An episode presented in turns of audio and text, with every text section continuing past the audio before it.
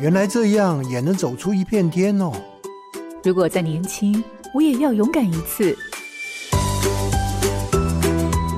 欢迎进入找寻天赋的道路，这里有故事，有方向，最重要的还有愿意陪伴、勇敢探索的你。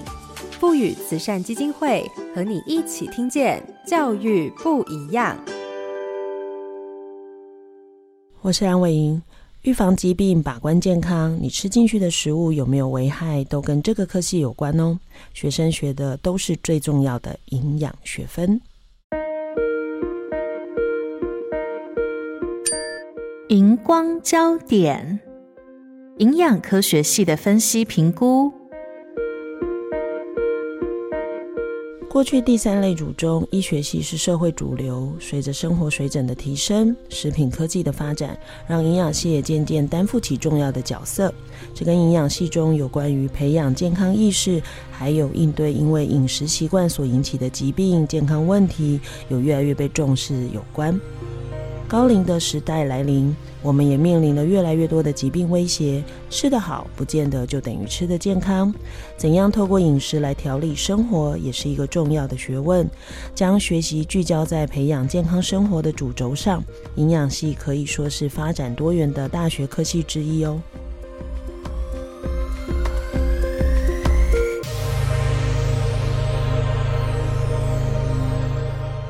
各位好家庭联播网的听众朋友，大家好，欢迎收听《教育不一样》节目。本节目每周六上午八点在好家庭联播网、台中古典音乐台 FM 九七点七、台北 Bravo FM 九一点三联合播出，还有 Podcast 上也可以听到哦。我是蓝伟莹，今天要进行的主题是科系不一样。今天节目邀请到的是辅仁大学的营养科学系的刘庆瑜教授，跟大家聊聊营养科学系的分析评估。教授早安。呃，蓝老师跟各位听众，大家早安。营养学系聚焦在探讨人体营养跟健康三者的关系，从熟知的营养，还有学校的膳食营养，或者是疾病的营养，到现在生活中被关注的各种营养需求，不仅有基础的医疗研究，也有一些制定政策的部分。看起来它的发展是非常多的面向。我想我们今天可以从教授的分享，对于这样的科技有更多的认识。各位听众朋友，千万不要错过这一集的节目哦。好，那其实我每次看那个教授的脸书啊，我都看到他要么就去健身房，然后那要不然就写了很多营养相关的事情。所以我其实第一个想到的就是，念这样的戏的人啊，会不会生活很多原则？我的原则意思是啊，吃东西要怎么吃，然后该怎么作息，然后要搭配什么运动，会这样吗？其实人就还真的是人啊，只是说呃，我们在脸书上的时候，呃，我们会希望比较多的呈现是专业。对，但是像我我女儿，她就会说，她要帮我开一个 IG 的小账，嗯、就是营养系教授崩坏人生，所以我只要吃咸酥鸡或是那个瘫软在沙发上的时候，她就想要把它拍拍下来，然后她说这个一定会大红，然后但是一直被我阻止的，是。对，我可以理解，就好像我在做教育的人，脸书一定很正向。对，对不对？对，就是要写一些励志的话，是你都不能写崩坏的。你写一些心情看起来有点不开心的话，哇，底下一串的安慰，都觉得嗯，偶尔也不过就是宣泄一下。对对对，好，所以这是第一个哈，就是即便你懂营养。嗯你就是人嘛，哈，那是一回事。好，那当然回到另外一个，就是我们一般人在生活中啊，我觉得大概平常大家的生活不会想这么多。嗯，那到底我们生活中啊，有哪一些我们面对的事情，或可能会平常做的一些选择跟决定，都跟营养有关呢？以前我们在念营养系的时候，我记得系主任那时候就跟我们讲，他说念营养系是人生最好的选择。当然，因为以前的那个系主任他是一个男性，所以他常常就说女生念营养系最好了，要么就是在家当家庭主妇，可以照顾全家人；那你也可以变成把营养系当做你的工作，你就出来当营养师照顾大家。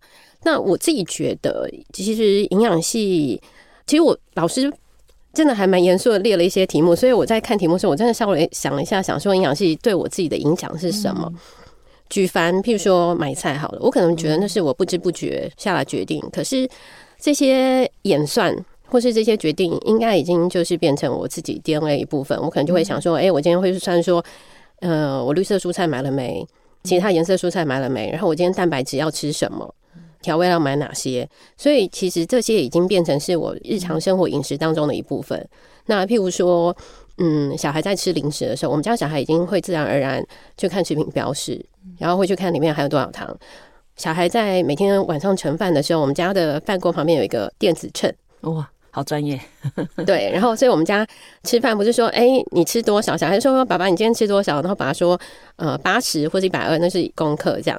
所以这变成是日常生活当中我们在做，我们要吃什么东西，过什么样的生活，多久要去运动一次？然后我这个礼拜的心率是多少？我睡了多少？这些健康相关的数据已经自然而然变成我自己生活的一部分。对。我大概跟你唯一差的是，我的电锅旁边没有电子秤，其他我其实也会。对，虽然我还是一直最近越来越胖，但是说真的，我觉得那真的是一个习惯。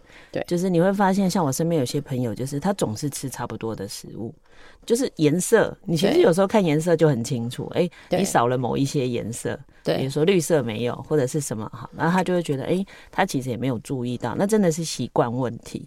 嗯，就包含睡觉那些，其实也会，当然也很受原生家庭的影响。就是譬如说，妈妈没有这个习惯准备这些，你可能生活上就不太会吃到这些。像我妈就是一个非常挑食的人，这也是我念了营养系之后，我才发现我妈妈她不太吃绿色蔬菜。所以我回想一下小时候的餐桌，我们家小时候餐桌不太出现青椒、茄子，然后茄子还是因为奶奶的关系，奶奶会做凉拌茄子，所以我才有机会看到茄子。是。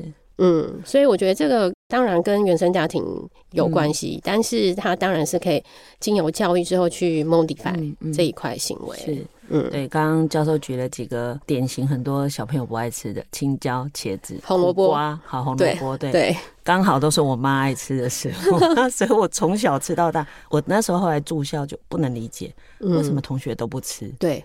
对，我女儿念女校，也是他们就是在学校吃饭嘛，所以她也很难理解为什么东西剩那么多，东西剩那么多。然后她后来也发现同学不会拿刀子切木瓜，私立学校有时候很可爱，就是学生围桌吃饭，他会给他们一把刀子跟水果，嗯哼，让他们自己处理。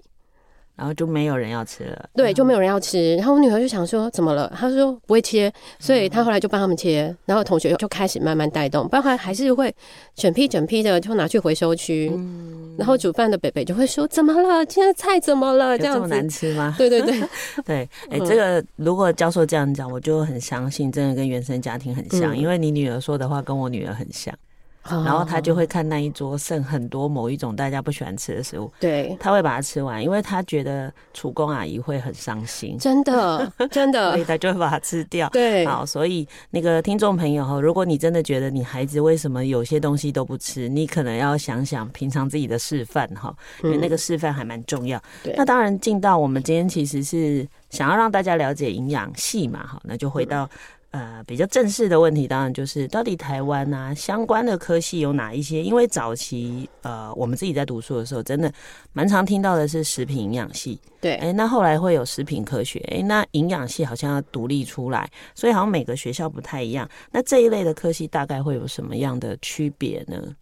我们那时候念大学的时候，应该会是在第三类组或第四类组，譬如说什么家政系啊，呃，生活应用科学系。当然系名就会一直变更嘛，因为这几年大学教育还有系所，像现在就没有生物系，它就叫生命科学系之类的。那跟营养科学系比较相关，因为像蓝老师说，我们之前呃大部分都叫做食品营养系。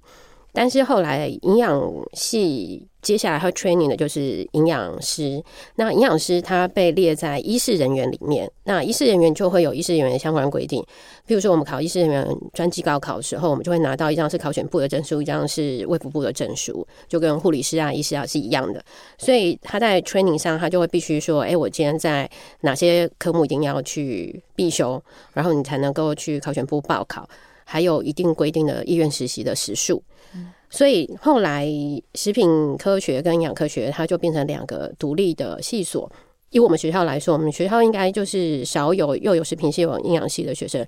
那在医学院下面的话，大部分都是营养科学系或者营养系。那现在有一些系所，它是食品营养兼生技。产业这样子的一个科系哈，它就会是 mix 在一起，因为最主要是因为营养系的 training 里面，我们还是有很多医学院的课，譬如说生理啊、生化啊这些科目，但是生物化学、分子生物学这些，它又跟它就是生技产业这些很基础的学科，所以当然我们也会有一些学生，他可能纯粹是对营养兴趣或对生物有兴趣，但是进来了营养科学系。那营养科学系它相对来说，它的职涯相对是比较明确的。那国立大学里面比较接近的，应该像农化系。农化系当然有很多分组，所以像台大还有个农化系营养组。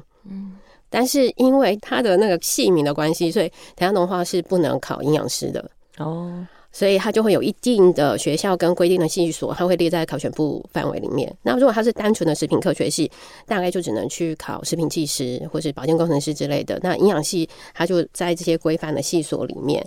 那比较接近的，像譬如说家政系，但是以前像以前的呃，我们的食品营养。这些都在家政系，因为什么都要会，对，所以后来我们现在的织品系后来也独立出来，所以就开始越来越专门，然后分科跟训练也越分开这样子。嗯，所以早期有一些知识，大概就是把比较相近的就把它分在一起，然后慢慢专业化越来越多。因为我姐姐也是念家政科，她是念五专，她真的是。一会儿煮饭，一会儿服装表演，一会儿这个什么都会。对，对，所以什么都要学哈。但当我想听众朋友听到一个重点，就是假如你的孩子真的是想考营养师。还应该要先搞清楚，他念的那个系看起来有那些课或那个名称，可是不一定能考。对，好，所以要很小心这个部分。哈，OK。如果以福大为例好了，因为福大这个营养系也很久了，那以你们系的课程好了，像现在的孩子，大部分如果进到营养系，会学到哪一些？除了你刚刚提到的，比如说一些生理的，对。然后，当然还有一个我其实还蛮关心，因为营养的知识，我觉得好像一直在，也不能叫创新，它应该说有新的发现。所以有哪些东西是有可能会逐步调整的呢？我们其实每一年也都会去审查我们的课程地图啊，我们的教学目标。那每一个系所应该很清楚知道说，呃，我的系我希望 training 我们我们学校，呃，以辅大来说，我们是一个综合性大学，我们跟医学院的营养系的目标跟想法又不太一样。譬如说医学院的营养系好了，他们学生目标相对就很明确，他们可能未来就是往医院走。可是因为综合型大学学生刺激很多，他说我去参加社团好了，他会认识很多不同的人，所以在整体的训练上跟教学目标上，我们学校营养系会跟其他学院的营养系会有点不一样。但是有一些共同重要的科目，像譬如说呃生物统计好了，它就是很基础。最近统计不是很夯吗？啊，是很敏感。对，统计就是一定会学什么生化、普通化学。普通生物学、呃，生理学，这些都是很基础的学科，所以其实它在医学院或者在理学院下面，这些都是很基础学科。但是我们会加上，譬如说膳食计划，嗯，你要开始对有食物跟规划的这样的事情进来了，然后我们会有食物学原理。其实营养系它其实很偏化学，所以相对来说，你化学要有一点点兴趣跟基础，你会学营养系的时候会很开心就对了。对，因为我们的食品化学。从生物化学到食品化学，然后有普通化学。那其实很多的厨房里面，譬如说你加热，或是你做烹调，嗯、其实很多都是物理跟化学的。我做菜都当成做实验。没错，没错。对，所以其实会做实验人，我觉得在做菜上，他都会一定的步骤嘛，啊、是就是你会很有逻辑去安排这些事情。所以我自己觉得，营养系在这些事情上面的训练，它毕竟就是科学。所以刚刚老师讲到一件很重要的事情是，它会有很多新的观念。就像医学研究好了，你会发现，哎，新的研究出来，流行病学调查出来，哎，我们会发现什么跟什么之间，好像之前说，哎，胆固醇好像要非常严格的限制，嗯，可是后来现在又觉得，哎，其实一天吃一颗蛋好像都没有关系，所以我们后来就会从大型的研究或是世代研究当中会发现，以前我们很害怕的，或是大家以为这样不行的，嗯。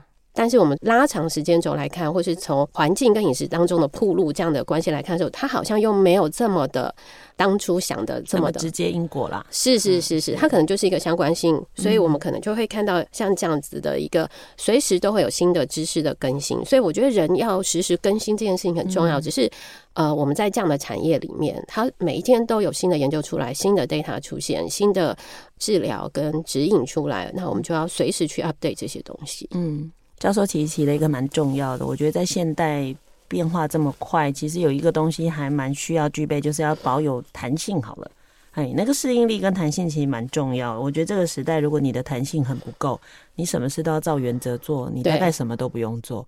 嗯，而且还有好奇心哦，对，这我常常跟学生讲，你要好奇啊。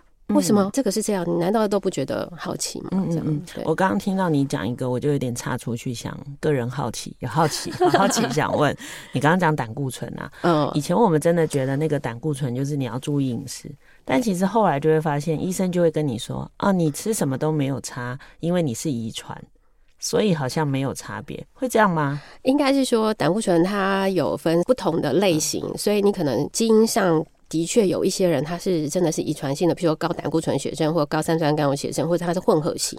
嗯，所以体质上的确有人他是这样的 genetic background，所以他会吃什么都没有用。像我之前有个学弟，他是我少见那个不太吃肥肉的人，然后我想说你怎么了？他就说他就是每天早三千晚三千的这样运动，可是他的胆固醇还是四五百。哇。那很高哎、欸，对，然后他就是饮食上非常节制，然后每天固定运动，可是他就是这么高，他又不想吃药，那医生就说，那我就给你两个选择，第一个保险买多一点，然后第二个就是吃药，只有这两件事，所以他后来还是乖乖吃药，只是说就一般人来讲，我们很少会知道我们自己的基因，除非你去做这个基因筛检，但是其实你可以去看你们家的家族史，嗯，那你说好啦，我就是命中注定就是。这种体质，那我反正我我就随便吃，吃。哦，没有，那就应该是说你更要注意，因为可能人家可能这样随便乱吃，吃到七十岁才会中风，可是你这种体质，你可能吃到三十岁你就中风了。哦，这就是命了。了解，千万不要以为有药吃就可以乱吃。没错，没错，对，哦、这个这个观念蛮重要的。我真的遇到蛮多朋友说没有关系啊，我现在在吃药了。我想说，你把它当糖果吃吗？对啊，好像吃药也不代表你就可以这样。那如果这么好，大家都来一颗就好了。是是，另外一个刚刚我们提到的那个课程里面啊，嗯、因为教授讲的大部分都是我们在学知识上的部分。当然一开始也讲了，这个学科其实还蛮实务导向的，因为它实际上。上跟生活有很大的关系，包含还必须跟人有不少的互动啊。嗯、那像这种必须把理论跟实物兼顾的时候，在课程进行上会有什么不太一样吗？因为我们营养科学系它还算是以前我们在理学院，那现在它被独立出来，我们现在在民生学院，它就是一个比较 general，、嗯、但是它还是有一些基础的训练，所以我们系其实蛮多实验课。然后在营养系的考试里面，其实我们有规定，在二年级的时候有一。一门课叫做营养师基础见习，嗯，那这个基础见习的课程，理论上就是在二年级的时候，我们会带学生去参访不同的营养相关产业，然后我们也会请相关的业师来跟学生介绍说，在这个领域我们可以做哪些事情。那我们系自己其实也在一二年级的时候，我们就会在寒暑假或者学习中安排同学去相关产业当志工。譬如说，他们可能去护理之家的行红，或者是去医院当志工。他先初步的，譬如说跟在营养师的身边做一些初步的工作的见习或是协助，然后他就可以从这个过程里面去理解说，哦，我可能大四毕业考上执照之后，我的工作场域在这里。那学生就会去观察营养师的工作，那我就去知道说，诶，那我在学校里面哪些科目是我更应该要学习更加强的？嗯。当然，我们也会有一些学生在二年级见习完之后，他就非常清楚知道他不要当营养师。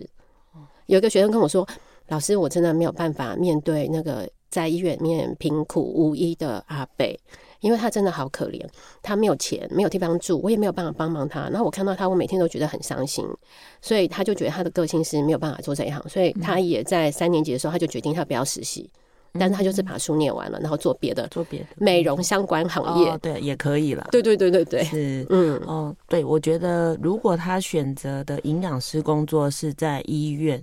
我觉得那个界限呐、啊，嗯，这种工作是你必须把某些事的界限拉好，因为不然你自己会整个被卷进去。没错，对，我们当然可以关怀跟体谅，可是你又必须清楚的是，你不可能解决每一个人所有的问题。对，对，这还真的蛮需要很强的心理素质哈。对，那。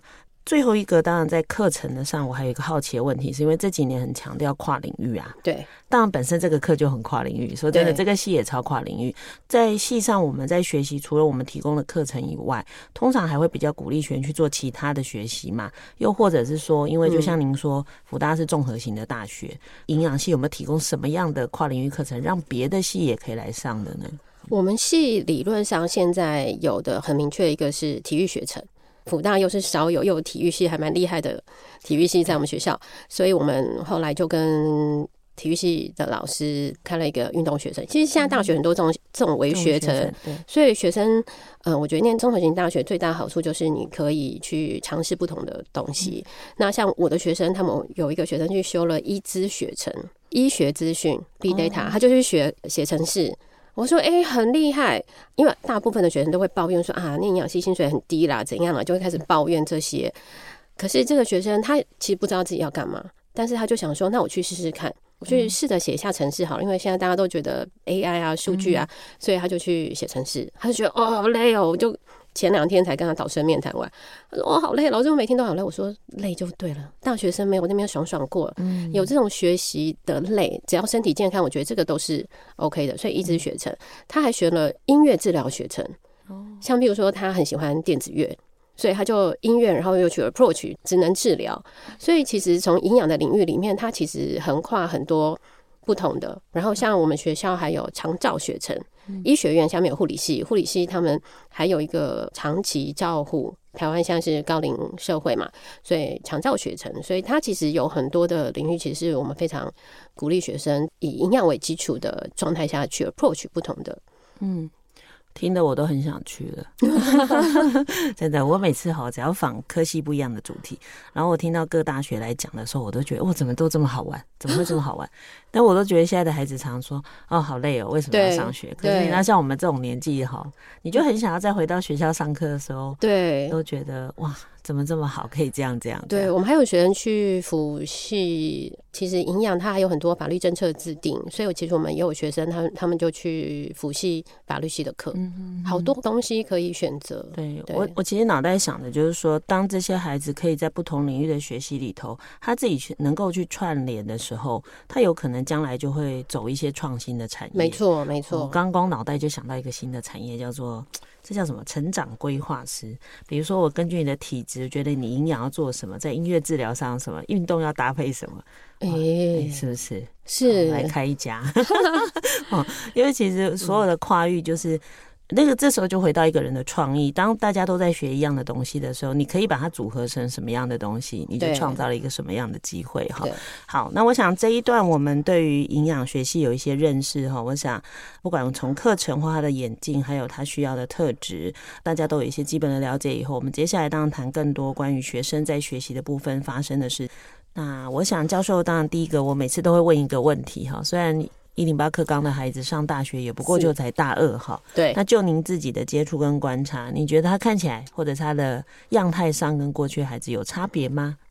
我觉得在这个时间点去评断一零八课纲，我觉得有一点点误差。应该是说，因为这两年因为疫情的关系，嗯、所以其实你不太知道这些孩子这样的表现是因为一零八课纲还是因为疫情？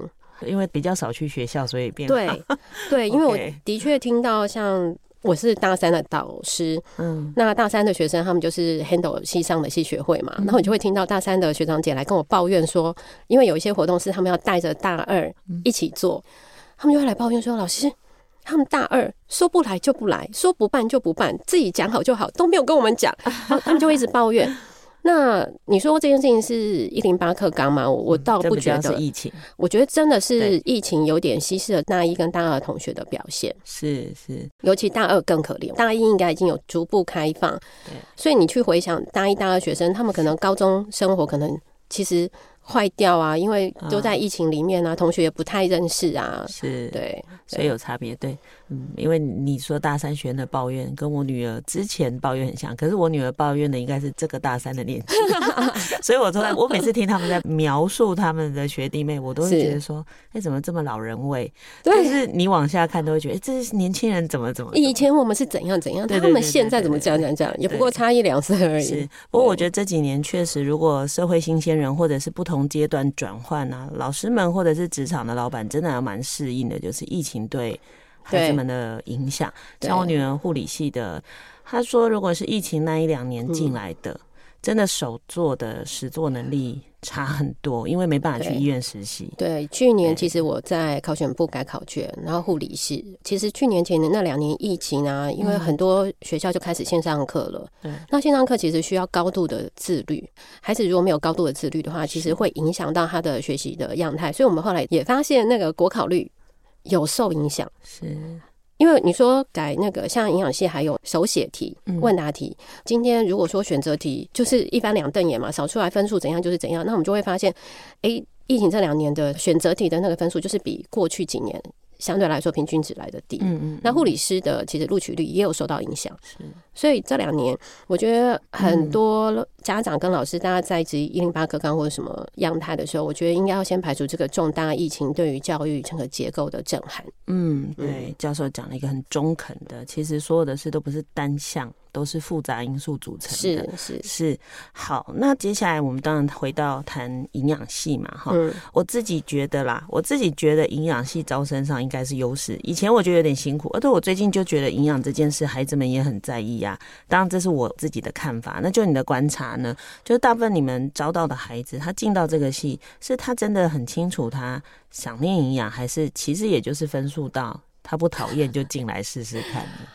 嗯。对，因为我们在导生面谈的过程里面，很多孩子可能从大一进来说不知道要干嘛，甚至研究所念完都会跟我说：“老师，我不知道自己要干嘛这件事情。”所以很多孩子，当然他还是不知道要干嘛，分数到了或是填到了就来了，或是家长跟他说：“反正你就是考一个执照嘛，有执照至少会有保障心嘛。”因为我们有一些营养师他是在学校工作，所以面试的时候就有同学说：“我妈妈说在学校当营养师很好，有寒暑假。” 原来是为了这个，对，然后觉得哎、欸，女孩子有一个呃稳定的工作，他们觉得这样很好。我觉得家长传统上还是会有这样的概念，但是我我有时候也会面试到很感动的，像有孩子他就说，他妈妈本来就是在学校午餐当厨工，他从小就看到妈妈辛苦工作的背影，所以他就觉得他很想进来医院。嗯、哦，那个是我在面试场上我觉得动容的一个孩子，所以他的学习历程里面，你就会很清楚知道说他的动机是非常强烈。然后还有一个孩子，他是离岛的孩子，因为我就问他说：“哎，你知道我们在当营养志工的时候你要做什么？”就是刚刚我跟老师我们在二年级的时候会派学生出去当志工嘛，他就说：“我觉得志工啊，就是跟在营养师的旁边观察跟学习他做事。他如果忙不过来的时候，我要能够适时的接替。”我说你怎么回答的这么好？他就说他在澎湖，他妈妈就在那个 NGO 下面当客服妈妈，就教小朋友功课。所以他在高中的时候，他就帮妈妈的嘛，就跟着，所以就看妈妈怎么做，他怎么做。所以你就觉得很感动，说，哎，虽然他在离岛学习成绩没有在台湾的孩子什么英检啊、多益很高分，可是孩子的做事跟逻辑，嗯，是非常动容的，对，态度是准备好的，是是是，所以我觉得。一零八课纲没有办法去 identify 这样的事情，但是我觉得家庭教育还有老师的引导在这件事情上，我觉得很重要。那营养系的优势当然就是在这些事情上面，嗯，我当然会听到很多孩子会更清楚的知道说，因为现在媒体啊，我们学校每一年都会有转系生，然后你就问他说，你为什么要考营养师？为什么想转我们营养系？他就说，我觉得营养系的工作好多。那我说，那你觉得营养师都在哪里工作？电视台。对，他就觉得我们每天都在电视台工作，可以当 YouTuber。可是他们其实不知道，如果你要上媒体，或是你要经营自己的 social media 的时候，你必须要有很重要的实务经验、临床知识这些 background knowledge，跟你自己个人的底蕴，你才有办法去做这件事情。对，当然就接着讲的就是，这也是我为什么会觉得营养这个系应该最近有优势，真的有不少 YouTuber。对，他是营养师出身，然后如果加上他又很喜欢健身，而且健身的族群这么大，嗯，哦，有的是要练肌肉的，有的要怎样怎样，所以你每次看这些营养背景的人在他自己的频道上去谈这件事，哎、嗯。欸点阅率、啊、非常高，哦，超级高。对对，所以其实因为这些年，不管是像这种所谓自媒体的啊，或者是健身产业，那、嗯啊、当然瘦身是一直在台湾没有消失过。对，这些东西其实持续的发展下去，那这些当然都跟营养有关。那我能够想到的营养的产业，大概就是这些，当然应该是不止这些啦。对，那到底我们营养的相关产业有哪一些部分呢？如果说大家最直接看到医院营养师，这个大概是很直接的最大的一个场域，但是还有很多，就像他可能在生技产业做产品研发，做可能跟食品营养跨领域的，像我们在食工所研究单位中研院也会有很多这样的人在做这样的工作。那现在因为高龄社会的关系，所以社区的医疗，不论社区护理、社区医疗或是社区营养，这也是很重要的一部分。所以到宅的营养服务。这是很少被看到的。像比如说，很多人住在，嗯、呃，我后来才知道，台北的新店有一个很遥远的地方叫曲池。哦，我，嗯、哦，那个真的很很遥远。然后我们之前就有我学姐，她真的就是去看个案，然后那个阿公可能就是在家里面，然后。独居，独居，或者是说可能阿公阿妈一起住，所以饮食出院回来之后没有人照顾什么的，他们可能就是要到家里面去做这件事。现在呃，政府投注了很多资源在这种社区长照在宅医疗的这样的一个相关服务，所以这个也是。未来可以的产业，那当然有些同学他可能个性更活泼，然后表达方式也很好，他也很喜欢去一些商业性的公司或是营养品的公司，有本土的，有国外的这种跨国的公司。像我们之前就有一届的孩子很可爱，就很想去跨国性的营养品公司。那那些营养品公司他又很希望这个学生又有业务又有 marketing 又有管理的专才，所以那学生毕业之后他就念了我们学校的气管所。所以他又有气管背景，然后又有营养，所以他去外商公司的时候非常的吃香。所以其实我们的行业其实是看孩子怎么把它走出来。嗯、但是刚刚老师有讲到那个 YouTuber 啊，啊，我的学生一定知道，我都会骂他们。我就说，我觉得很多行业都是，其实医师我也听医师啊、牙医师、护理师也会抱怨说，嗯、新出来的。在干嘛？这样子，哦、就医师人员以前我们会觉得他相对是很很不一样、很特别、很专业的一个族群。可是因为时代在改变，那每个人都会去强调他的。我觉得这也很好，因为你会从这个过程当中知道很多不同的面向跟讯息。但是我觉得去分辨这些讯息的能力就很重要，因为其实我后来看这些 YouTuber，有些资讯是错的，是对，甚至有人帮他阿嬷减肥，就用很极端的一六八。哦，然后老人家可能不一定三童加一六八，让阿嬷减了二三十公斤。那时候我就跟学生讲说，我超担心他阿嬷八九十岁，他阿嬷一定会骨折，他阿妈一跌倒一定骨折。今年那个阿嬷真的骨折了，嗯，髋部骨折。老年人他绝对不会是适用我们的 BMI 的范围，然后老年人也绝对因为一六八或者生酮饮食，它会有极端的快速减重的过程。对老人家来说，肌肉会快速流失，钙质会快速流失，很多的微量营养素都会影响。而且他的食欲一往下掉之后，老年人他其实要再恢复回来会非常的困难。嗯，所以其实你做任何行业，你都要清楚知道你的初衷。对，确实啦，就是说，回到应该说，假如要做自媒体，其实对于报道的东西要非常的严谨，没错，或者是说，像刚刚教授说的，你可能要很多相关的临床的经验，你也可以根据自己的临床经验去做一些分享，一些实例，没错。那这样至少我们确定一件事情是，当我把这些营养的讯息传递出去的时候，应该对我的听众好了，或对于我的观众来说，应该是一个帮助，或者是一个参考。因为我们通常会说，你就参考，不管如何。和你的状况，你还是要问，你还是要亲自去问营养师，因为这个不一定是完全一样的。不过刚刚讲那个 BMI，我自己脑中跳出一个，嗯，我觉得 BMI 是蛮好的，因为他对年纪大的人比较宽容，比较宽容。对啊，可是我还是常会超过宽容值 啊，不不会啊，B N I 我不会啦。对啊，我是没有了，但我觉得别人会。好，所以但是我回到一个事情，就是大家还是要实时的去看相关的资讯，因为你。不清楚自己的身体各种数字啊，对，其实就会变成你很容易别人说什么你就照别人的去做，没错，所以就会反而会产生危险这样子。好，那刚听起来，我觉得还是比较正式的工作，还是在所谓医疗相关的专业机构。或者是跟这些技术相关的呃公司好了，就像你讲的，啊、对营养品的，它就是真的很有制度化或比较严格的去监控这一类的事情哈，嗯、因为它毕竟还是跟医疗有关。如果我讲真的是跟治疗有关的话，它还是一个很专业的工作哈。对，那您自己有没有看到您的学生，他真的出去的路会让你觉得好像超乎你的想象，不在我们传统跟学生会介绍的这些行业类别里头呢？最近有一个学生，他是去左营的那个呃，呃那个国训中心，对国训中心，哦 okay、他就去当国训中心的营养师，是。就一个男生，然后本来也很很喜欢运动，所以他就是一个刚好运动跟他自己的 background 可以结合的这样子一个样态。嗯、那如果说在营养的产业里面，有些人会考上执照，有些人不会考上执照嘛，因为营养师的考照率大概十到十六 percent。嗯也不高哎、欸，其实不高。嗯、那我自己考的那一年大概还不到十，大概九点多不到十。那一年就很特别，因为他考了很难的分子生物学，考的比较多。嗯、但是你说是不是一定要考执照？我觉得没有，因为呃，有一些行业、有些公司，它不见得需要你有这样子的背景。像譬如说，呃，我们有一些学妹好了，她可能就是往生技产业走，或是往基础研究走，所以她后来就在中研院当研究员。嗯，这是我们当然就很特别，他真的很喜欢做实验。我自己小时候也是不太喜欢跟人家讲话的人。嗯，我跟学生说老师很内向，都没有人相信。然后我跟他们说我社恐，他们没有人相信。但是我说这就是你个性本来就不太爱讲话，所以你做实验一整天可能戴上口罩就开始做实验。做实验其实是不太能够分心跟聊天的，你就很 enjoy 那样的工作。所以当然我们也会有一些学生去那边。那当然还有一些现在很多的坐月子中心、呃、幼稚园。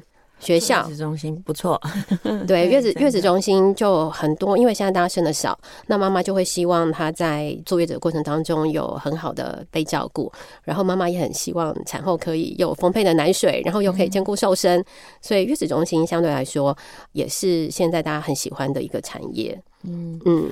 从原来的医疗或者是营养的开发好了，然后到研究的工作，对，或者是更贴近不同个案的需求的，像刚刚讲月子中心，对，好，所以换句话说，假如你真的没有考上执照，嗯，事实上你还是有很多事可以做，对，就是你要不要去试啦？好，对，但说不定有的没有照薪水还比较高，会不会？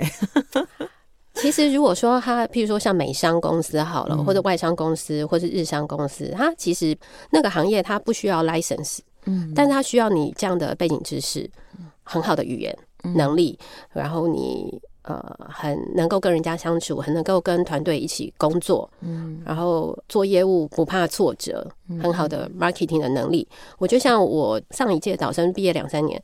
一个男生当完兵之后，他就这样去一个营养品的公司，然后老板就跟我说：“哦，这个因为有时候年会展场就看到他，你就觉得哎，他就是一个非常做事非常有逻辑，能够整合同学的这样的一个人才，所以他就去了那那样的一个行业里面，我就觉得超棒，就很 fit 他。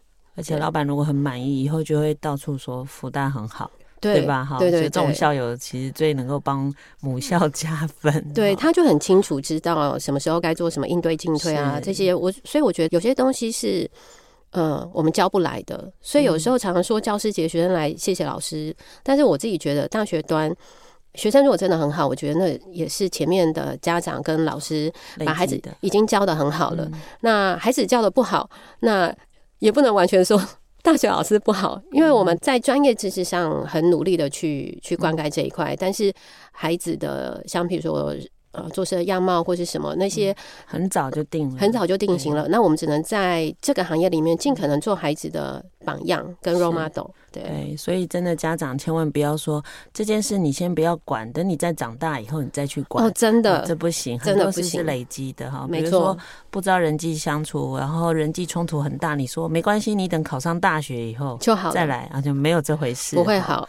对，所以我们真的不要轻忽孩子每个阶段都应该要发展的事情。对，那当然讲到特质这件事，那我们就谈了，到底什么样的孩子你觉得适合念营养学系呢？嗯，我自己也想了一下这件事情，但是我刚刚我是说我是一个社恐又内向的人，虽然大家都看不出来，但是我在这个行业里面，我必须，譬如说我看门诊，我看了非常长一段时间的儿童肥胖门诊，所以我要同时面对小朋友，然后要面对家长，所以我必须要去想家长在想什么，然后跟家长讲完沟通完之后，又再换一个方式去跟小孩子沟通，所以你要常常转换你的身份、跟你的语言、跟你的频道，去跟不同的受众讲话。那现在我们可能，我还有一段时间在我们医院的护理师家，所以要变成跟爷爷奶奶聊天，所以你又要转换不同的话题。我觉得这个能力啦，我觉得这个讲话能力很重要。那我觉得现在孩子就说我就是怎样怎样怎样，但是我觉得这件事情是可以被改变的。如果它是你的工作，它是你的专业，你就必须依照你的工作跟专业去讲出这个部分。那你平常做自己，OK fine，你要干嘛就干嘛。但是在工作上，当然你就可以长成这样的样貌。所以我觉得个性是不是会影响你？当然它会影响你的选择。但是在工作这件事情上，你就必须去 fit 这个工作，它要你成为的样子跟能力要长出来，这个是我觉得很重要的事情。嗯，所以讲简单一点，就是你至少要知道你在做什么事，应该用什么方式去做。对，如果你很任性，只想在任何时间都做自己的人，你做任何行业，我觉得都不适合，都不太适合。对，所以你在这个身份，在这个情境中，你就应该要有的表现。那再来，其实如果照教授刚刚讲的，其实啊、呃，应该说蛮多高中生其实进到营养系，应该有蛮大一个比例，其实还没有想清楚为什么要念这个系。嗯、但其实念着念着，你也会在互动的过程跟学习的过程，发现其实它的有趣。对，那只要能够念。然后念得下去，然后在里面可以专心的探索自己，其实都没有不适合的事啦。对，好对，OK，所以对我常常也跟我的学生说，你进得了那个系，就是念得完。也就是你就是对的人，但你一直心丢鬼啊！对啊，你不要一直说我好像不是，我好像不是。我说天底下只有你在否定自己，嗯、好像也没有别人，就是你一直在找理由告诉自己，我应该不对吧？哈，对，所以这个当然是一个我们如果遇到孩子有这个状况，家长可能要在旁边给很多的支持哈。对，那最后一个问题就是营养相关的知识有这么多不同的演进跟发展，你自己在营养的这个领域哈，不管从食物的工作或者是教学的工作做了这么久，您自己。看这一个领域到底未来还有哪些发展的可能或创新呢？现在是一个 AI 的时代，嗯、所以最近 ChatGPT 的那个，嗯，大家应该都会关心说，哎、欸，那个矽谷科技业的霹雳火这样子，就会有很多这样不同的行业。我自己在看 ChatGPT 跟 AI 产业对营养的冲击。那我自己其实等一下可以跟老师分享，我做了一个营养的 AI 哦，我们就跟工程师训练了一个营养的 AI。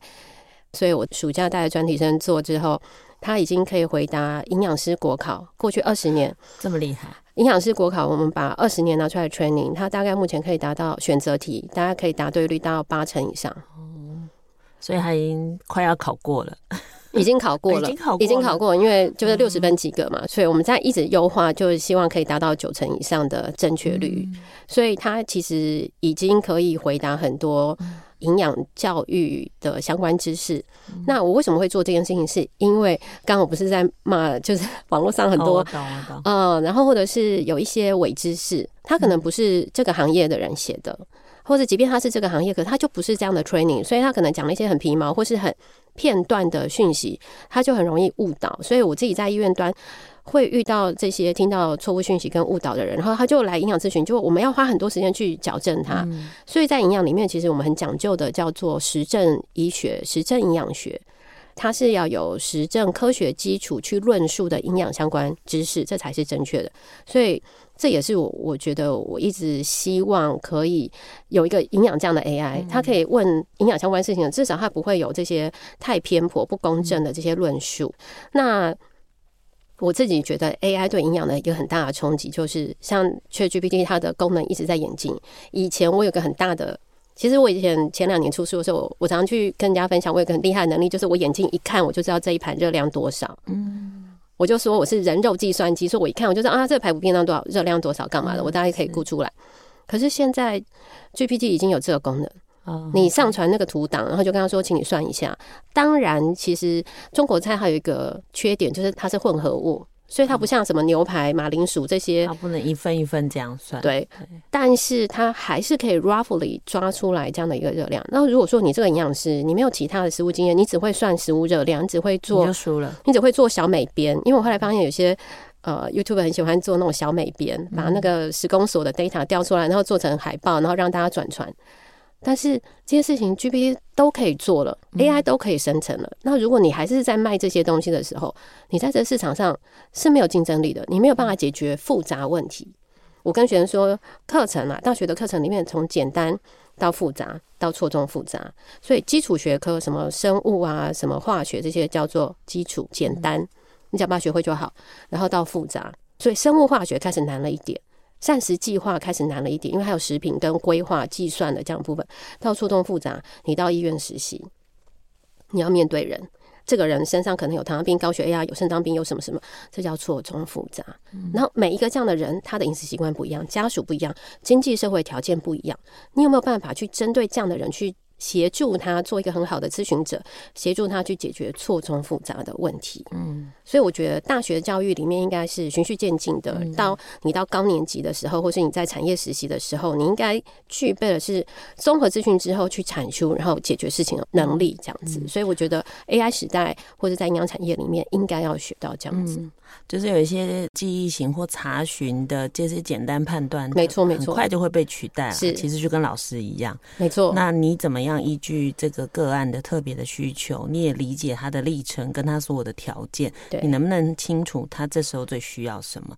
那个就是所谓的错综复杂。对，怎么样去做一些评估跟分析之后，给他最合适的建议？哈，那如果有一天 AI 连这都能做了，我们还真没事好做了哈。所以，当然回到一个，我觉得所有在 AI 时代里头，就千万不要忘了人最特别的某些高阶的认知能力。对，人其实我觉得机器人或者 AI 它不能做人可以做的事情，包括了，譬如说它不会做音乐欣赏，它不会感动，它不会情感支持，对，它没有同理心，它不会关怀，它不会察言观色。但是我觉得这是 human beings 很重要的能力。我也常学生说：“哎，旷狼马修，对，要敢看别人的眼睛，这些都是很基本做人的细腻的地方。”对，我想今天很谢谢教授带来的分享哈。我想不止谈了很多营养系的一些专业的知识啊，或者是学习，或者是产业的发展，也提醒了一个很重要的事，就是人跟 AI 最大的不同。如果我们的家长们哈或老师们只专注在孩子学科学科知识，把它学好啊，考试可以考过，忘了一件事，在成长过程中他很少跟人互动、跟关注、跟关怀、跟同理，那将来有很多事情他根本做不了。对，好，所以如果要保有他独特的竞争力跟必要性，有一些 human being 的东西，大家千万不要忘记哈。对，考试不考，但是对人生很重要哈。那希望这些分享可以帮助大家对于这样的科系有更多的了解。那。也支持跟协助，或者是帮助更多孩子可以投入这个领域。那我们今天很谢谢教授，谢谢老师，谢谢大家，谢谢您收听今天的节目。邀请您关注节目的粉丝团动态，并与我们互动。接下来，请您继续锁定好家庭联播网台北 Bravo FM 九一点三，台中古典乐台 FM 九七点七。也邀请您上 Podcast 搜寻订阅教育不一样。感谢辅仁大学营养科学系刘庆瑜教授今天来节目受访，我是蓝伟莹，教育不一样，我们周六上午八点见。以微笑点亮教学现场，赋予慈善基金会与您一起支持教育，陪伴生命找到自我价值。